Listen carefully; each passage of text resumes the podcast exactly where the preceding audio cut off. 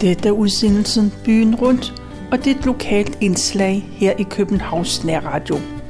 Mit navn er Tove Christensen, og jeg har været på Københavns Stadsarkivs hjemmeside, og der har jeg fundet en erindring, som Susi Blom Hansen har skrevet. Det begynder med, at der er et billede af Susi, hvor hun går i første klasse. Og hun ser glad ud og har sin skoletaske på ryggen. Og Susi fortæller, at billedet er taget i oktober ved den årlige besøg i den kælige forretning, der lå på hjørnet af Amagerbrogade og Store Møllevej. Min mor havde tegnet et abonnement, og det kostede den fyrstelige sum af 8 kroner og 50 øre om året, som der står i abonnementsaftalen. Beløbet skal indbetales en måned før den aftalte fotomåned. Jeg blev normalt fotograferet hvert år i april, men lige netop det år må min mor have planlagt at vente til efterskolestart i august, så jeg kunne få eviges med skoletaske. Ja, at starte i skole var skam en stor ting i vores familie. I parentes bemærket, hvis jeg skulle være helt ærligt, så kan det dog heller ikke udelukkes, at det har været på grund af lavvande i kassen, at fotografbesøget det år blev udsat et halvt års tid. Men Susie Blom Hansen, hun skriver om sine skoleerindringer. Det lille udpluk fra det, hun husker fra skoletiden i København. Og det er fra 1959 til 64. Jeg begyndte i den lille Amagerskole i Peter Vesselsgade som syvårig i august 1959. Senere blev der skole for autistiske børn, men dengang var der helt almindelig kommuneskole og en filial af Amagerbro skole. Jeg mener, at vi var fem første klasser, der startede det år. To drengeklasser to pigeklasser og en blandet klasse, og det var der, jeg gik. Første X hed den. I hvert fald de første par år sad vi to og to ved sådan nogle rigtig gammeldags skråpulte, der havde huller i til blækhus. Vi var 32 elever i klassen, og vores lærer hed frøken Stolt. Jeg husker hende som et rar ældre dame, men som barn har man jo svært ved at bedømme voksne menneskers alder, så måske var hun ikke helt så gammel, som jeg opfattede hende. Og så måske alligevel, for hun holdt i hvert fald op som lærer efter et år eller to. Vores næste klasselærer har åbenbart ikke gjort særligt stort indtryk på mig, for jeg husker hverken navn eller køn – men jeg husker noget, som jeg allerede dengang opfattede som helt utroligt dårlig pædagogik. I nogle af dansktimerne blev vi sat til at læse højt af en bog, som vi ikke kendte i forvejen. Showet det startede op foran i dørrækken, fortsatte i midterrækken og endte i vinduesrækken. Og hver elev læste, indtil han eller hun læste forkert og det forløb altid på samme måde. Nogle elever læste side op og side ned, andre nåede kun et par linjer, og nogle enkelte kun et par ord, før de enten læste forkert, eller simpelthen ikke kunne tyde det næste ord, og så gik stafetten videre. Som jeg husker det, var det altid de samme, der kunne læse 10 minutter uden fejl, og det var de samme, der ikke kom ud af stedet. Børn dengang var meget autoritetstro, så vi fandt os i det, selvom en hver kunne se, at der ikke var nogen af dem, der havde læseproblemer, som blev et hak bedre til at læse af den form for undervisning. Når jeg tænker tilbage på det nu, kan jeg kun forestille mig, at formålet må have været at teste den enkelte elevs læseværdighed. Men jeg husker det som noget, der fandt sted ofte, og igennem årene blev det ved med at være stor forskel på elevernes præstationer, så de øvrige dansktimer blev åbenbart heller ikke udnyttet til at forbedre niveauet. Det eneste, der kom ud af det, var gentagende udmydelser af de stakkels elever, som havde problemer, og som længe før det var deres tur, sad og rystede og bævede, for hvordan skulle det gå? Heldigvis havde disse ydmygelser og forsøg på niveauinddeling af elever ikke nogen indflydelse på, hvordan vi havde det med hinanden om, som kammerater. Sådan husker jeg det i hvert fald ikke. Når vi blev sendt ned for at lege i frikvarteret, og det blev alle elever dengang, så kunne vi som noget helt nyt bruge hele skolegården, som ellers tidligere havde været opdelt i drenge- og pigeafdeling. Når det ringede ind, stillede vi op klassevis i række og måtte ikke gå ind, før gårdvagten gav tegn, og så marcherede vi en klasse ad gangen op ad trapperne til vores respektive klasselokaler. Den måde at gøre det på må være blevet afskaffet på et eller andet tidspunkt i løbet af de fem år, jeg gik der. For jeg kan i hvert fald huske, at det foregik på en lidt mere afslappet fasong senere hen, hvor vi bare myldrede ind i tilfældig orden. Jeg var så heldig at høre til de elever, som klarede mig igennem min skoletid, uden de store udmydelser fra lærerens side. Lige bortset fra en enkelt episode, som jeg vil vende tilbage til. Og det var der heldigvis heller ikke alle læger, der havde behov for den slags udskarelser, men det var nu en del, som til synlædende fandt det meget vanskeligt at undlade at give udtryk for deres foragt for de elever, som efter deres mening ikke levede op til den faglige standard, som man kunne ønske.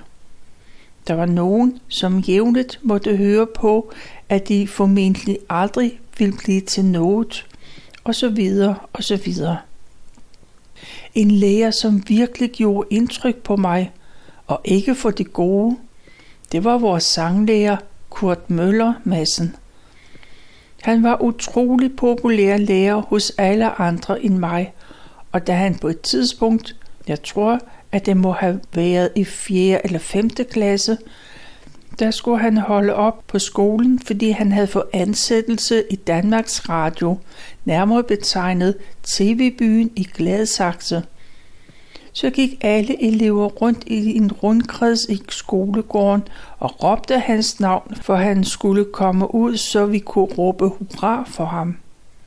Måske sang vi også en sang, det kan jeg ikke rigtig huske.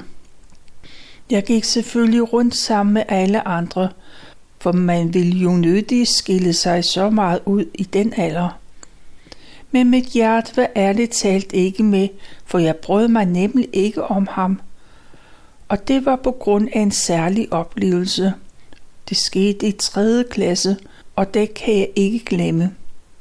Han havde besluttet at teste elevernes sangstemmer og ville have os til en efter en at rejse sig op og synge solo, men hans spillede på klaveret. Da det blev min tur, var jeg så nervøs, at jeg ikke kunne få en lyd frem, og han begyndte forfra på sit spil gang efter gang. Tydeligt irriteret vrængede han så, at nu var det nok med det skaberi. Nu måtte jeg se at komme i gang. Det lykkedes mig at få et par lyde ud af munden, men jeg blev hurtigt stanset med ordene. Sæt dig ned, barn. Du er fuldkommen umusikalsk. Han har sikkert bare været dårligt humør den dag, men jeg tilgav ham aldrig det rigtigt. Jeg er ikke særlig musikalsk, men fuldstændig umusikalsk er jeg heller ikke. Sætningen sidder desværre bare stadigvæk i mig, og den dag i dag har jeg svært ved at synge i fremmedes nærvær. De næste mange år blev jeg i øvrigt mindet om situationen, hver gang manden tonede frem på tv-skærmen, og det skete temmelig ofte i 60'erne og 70'erne. Han var DR's cirkusekspert, men beskæftigede sig også med andre ting.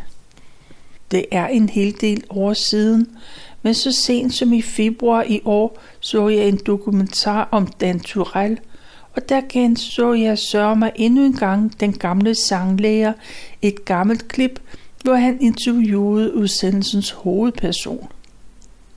Man går normalt på den lille Amagerbro skole til og med 4. eller 5. klasse, og skulle derefter over på den del af Amager skole, der lå på hjørnet af Amagerfælledvej og Sundholmsvej, lige ved siden af Sundby Vesterskole.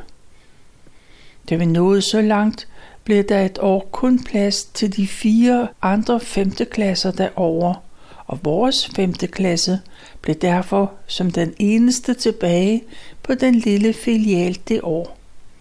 Det husker jeg som et rigtig godt år, hvor vi var de store og altid slap for at komme over og blive de små igen. Og så er der et lille tilbageblik på årene 1964 til 66. Jeg slap for at komme over på den store skole, for det viste sig, at i 6. og 7. klasse kom jeg til at gå i Frankrigsgadens skole.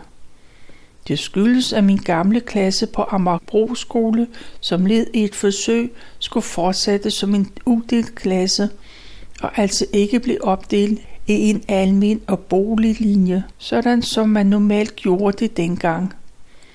Det forsøg synes min mor ikke, jeg skulle være en del af.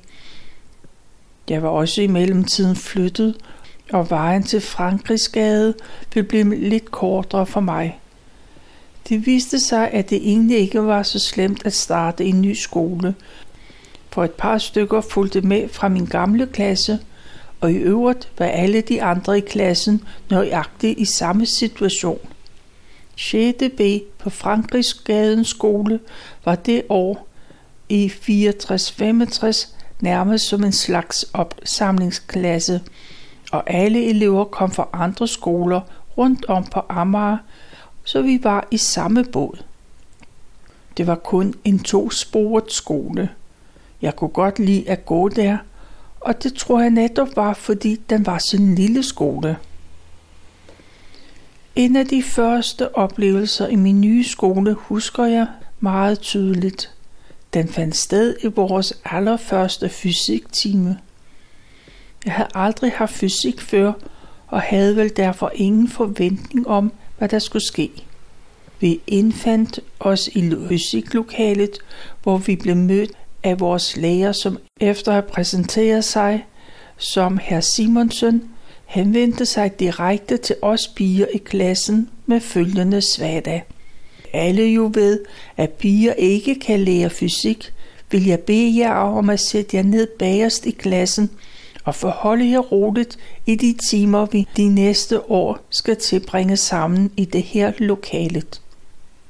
Det er svært at sige, hvad der fik os til at efterkomme hans ønske, men vi gjorde i hvert fald, hvad han bad os om, helt uden protester. Jeg har mange gange siden tænkt over, hvad der fik os til det, og jeg må nok indrømme, at det primært var udsigten til at kunne slippe for at lave noget, selvom det kun var i ét fag. Jeg tænkte i hvert fald ikke som 12-årig over, at der eventuelt kunne få konsekvenser for mit fremtidige uddannelsesvalg. Selvfølgelig talte vi piger indbyrdes bagefter om vores lærers udsagn, og vi mente da sådan set ikke, at det kunne have sin rigtighed, at piger ikke kunne lære fysik. Men resultatet blev nu alligevel, at vi sad på bagerste række i fysiklokalet, i hvert fald i 6. og 7. klasse. Jeg nævnte aldrig noget om den ordning derhjemme, og det skyldes nok, at jeg havde en fornemmelse af, at det måske kunne få min mor til at rette henvendelse til skolen. Det ville jo have været pinligt, og det kunne måske lige frem have startet en lavine af begivenheder, som kunne have ødelagt vores fysik-fritime.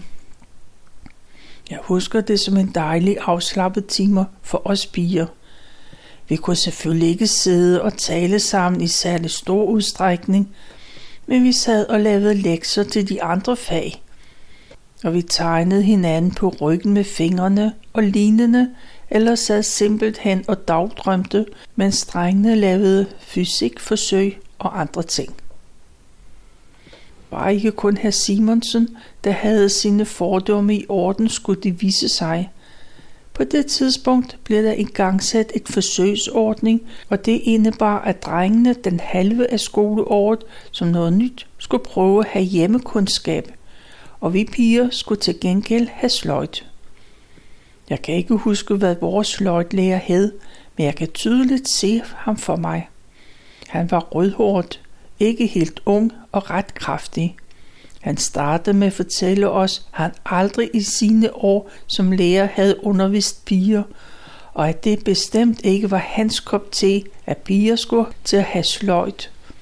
Men nu var det altså sådan, og så måtte vi jo se at få det bedste ud af det.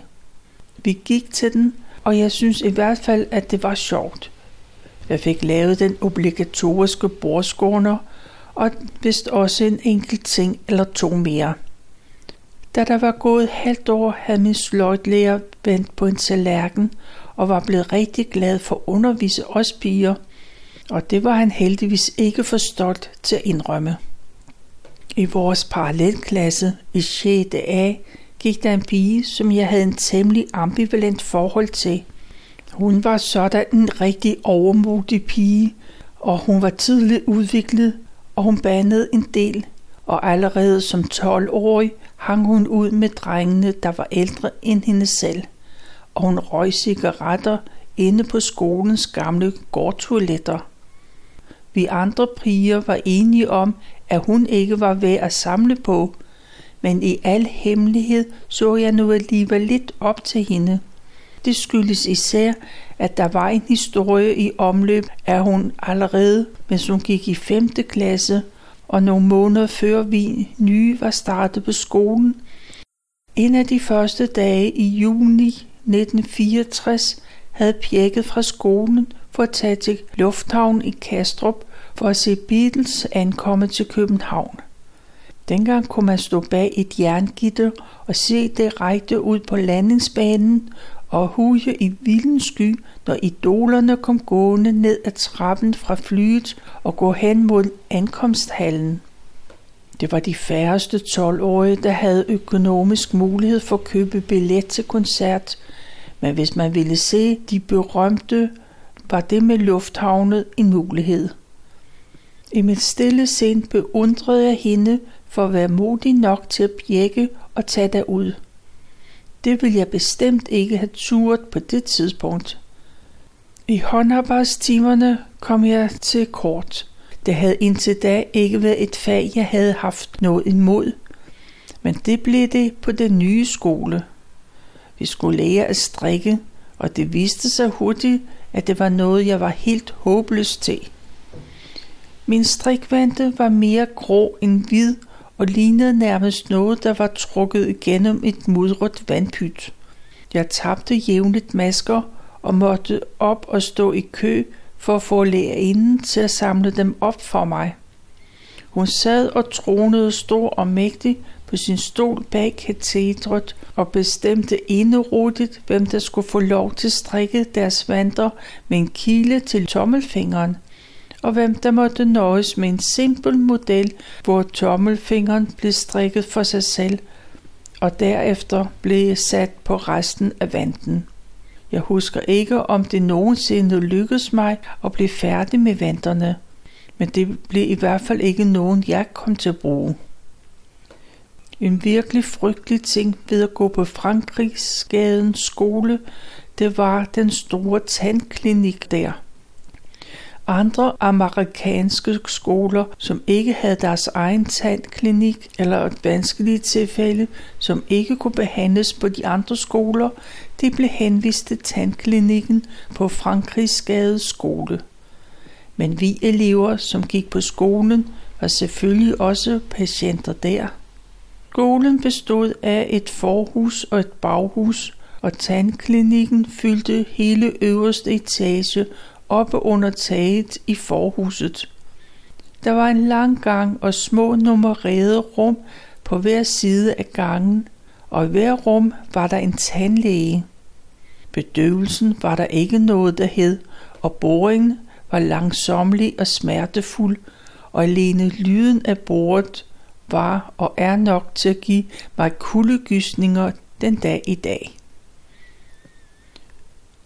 moderne tandlægebord lyder jo helt anderledes end datidens, som nærmest kan sammenlignes med et jord- og betonarbejders trykluftbord. Det synes jeg. Det var nu ikke det værste ved vores tandlægebesøg dengang. Nej, det var, at når man var færdig med at blive boret, så skulle man eftertjekkes inde i nummer 0.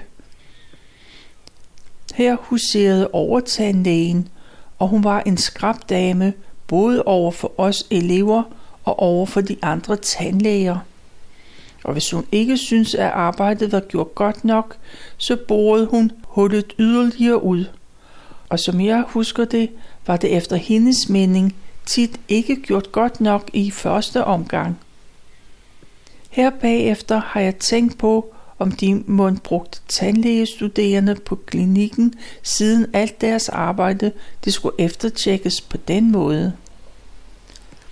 Tandlægebesøgene var virkelig noget, vi børn frygtede.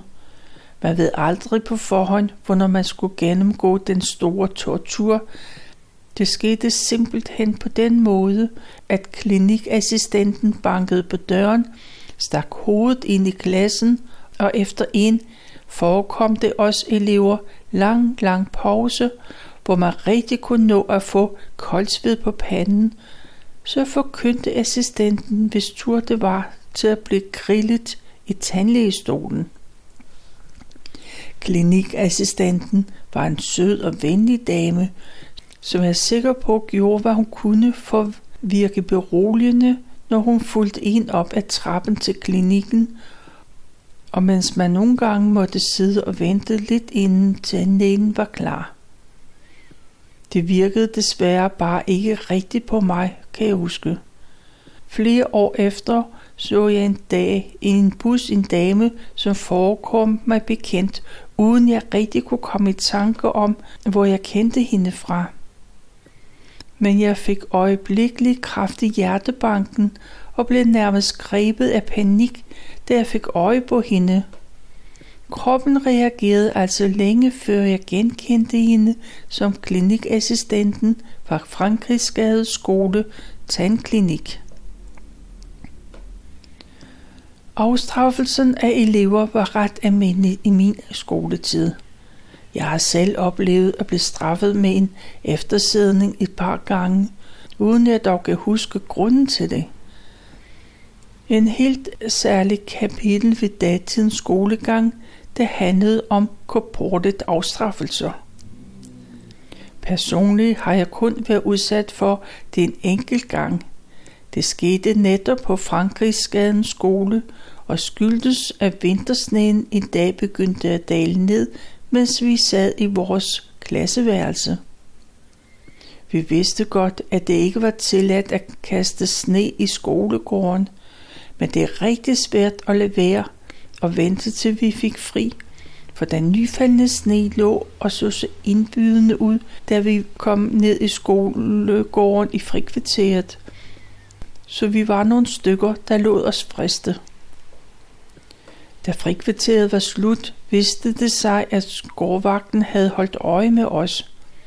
Vi havde ikke set noget til ham, så han har måske slet ikke været til stede i gården, men bare sætte os fra vinduet. Og da vi var på vej ind fra frikvarteret, der stod han i døren og holdt os, der havde været med til at kaste sne tilbage. Jeg tror, vi havde været 8-10 børn i alt. Hver især fik vi valget lusing eller eftersædning. Jeg var en af de sidste, og alle andre før mig havde valgt lusingen, så det synes jeg også, jeg heller måtte gøre. Jeg husker ikke slaget som særlig hårdt, men det havde vist også en fornemmelse af, at der blev slået noget hårdere, når det var drengene, det gik ud over. Vi talte sammen om det bagefter. Vi vidste godt, at læreren faktisk ikke måtte slå elever. Revelsesretten var blevet afskaffet i de københavnske kommuneskoler i begyndelsen af 50'erne. Men jeg tror ikke, der var nogen af os, der gik hjem og fortalte noget om det til vores forældre. Lærerne måtte ikke slå, men nogle af dem gjorde det alligevel, og sådan var det bare. Det var i hvert fald sådan, vi tænkte dengang. På min tidligere skole havde jeg ofte været vidne til forskellige former for korporligt afstraffelse. Jeg husker især en mandlig vikar, vi havde gennem længere tid. Han lod det aldrig gå ud over os piger, men drengene måtte finde sig i afskilligt fra hans side. Vi kaldte ham for nødeknækkeren, fordi en af hans afstraffelsesmetoder bestod i at slå eleverne hårdt oven i hovedet med sin kæmpe store nøgleknippe. Noget andet han til synlædende holdt meget af, det var at tage fat i elevernes små korte hår i tændingen. Og det var jo inden langt hår, det kom på modet. Og så trak han opad, så den stakkels knægt, det gik ud over, til sidst stod betære for at forsøge at stå det igennem. Disse ting fandt sted så ofte, at jeg kan huske, at vi elever talte om, at man burde gøre noget ved det, eller melde ham, eller sådan noget. Men til hvem? Vi må jo have haft en inspektør på skolen, men jeg husker hverken vedkommendes navn eller udseende. Det var i hvert fald ikke en, vi havde et nært forhold til, så vi kunne have fundet på at henvende os der med den slags problemer. Hvis der skulle gøres noget, så skulle det være at fortælle det til forældrene derhjemme, og så håbe på, at de vil tage affære. Men om nogen rent faktisk gjorde det, det ved jeg ikke. Jeg tror i øvrigt også, at mange af mine klassekammerater vidste, eller i hvert fald formodede, at deres forældre nok ikke ubetinget ville tage deres parti. De kunne sagtens være blevet mødt med den holdning, at hvis de var blevet straffet, så havde der nok været en grund til det.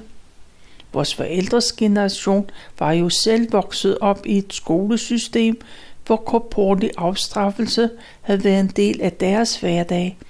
Og jeg tror, at mange af dem havde den opfattelse, at det som ikke var noget, man tog skade af. Og så kom tiden fra 1966 til 71. Jeg ved ikke noget om de andre piger i vores klasse på Frankrigsgadens skole måske havde snydt lidt og alligevel havde fulgt med i herr Simonsens undervisning. En af pigerne blev i hvert fald senere tandlæge, og det kan man vel ikke blive uden en vis forståelse for fysik og kemi. Men jeg havde i hvert fald ikke, og det mærkede jeg tydeligt, da jeg i skoleåret 66-67 startede i første real på Christianshavns Gymnasiet. Dertil bragte jeg de sidste fem år af min skoletid. Der var en tradition for, at der på gymnasierne var en enkelt første og anden realklasse.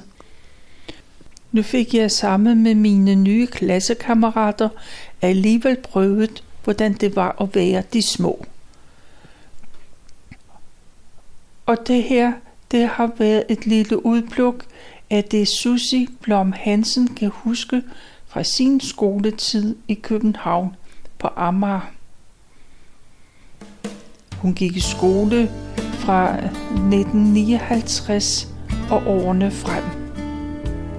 Hun har skrevet sine erindringer, og de ligger på Københavns Stadsarkivs hjemmeside, og der kan man gå ind og læse hele beretningen. Og der ligger også mange hundrede andres erindringer.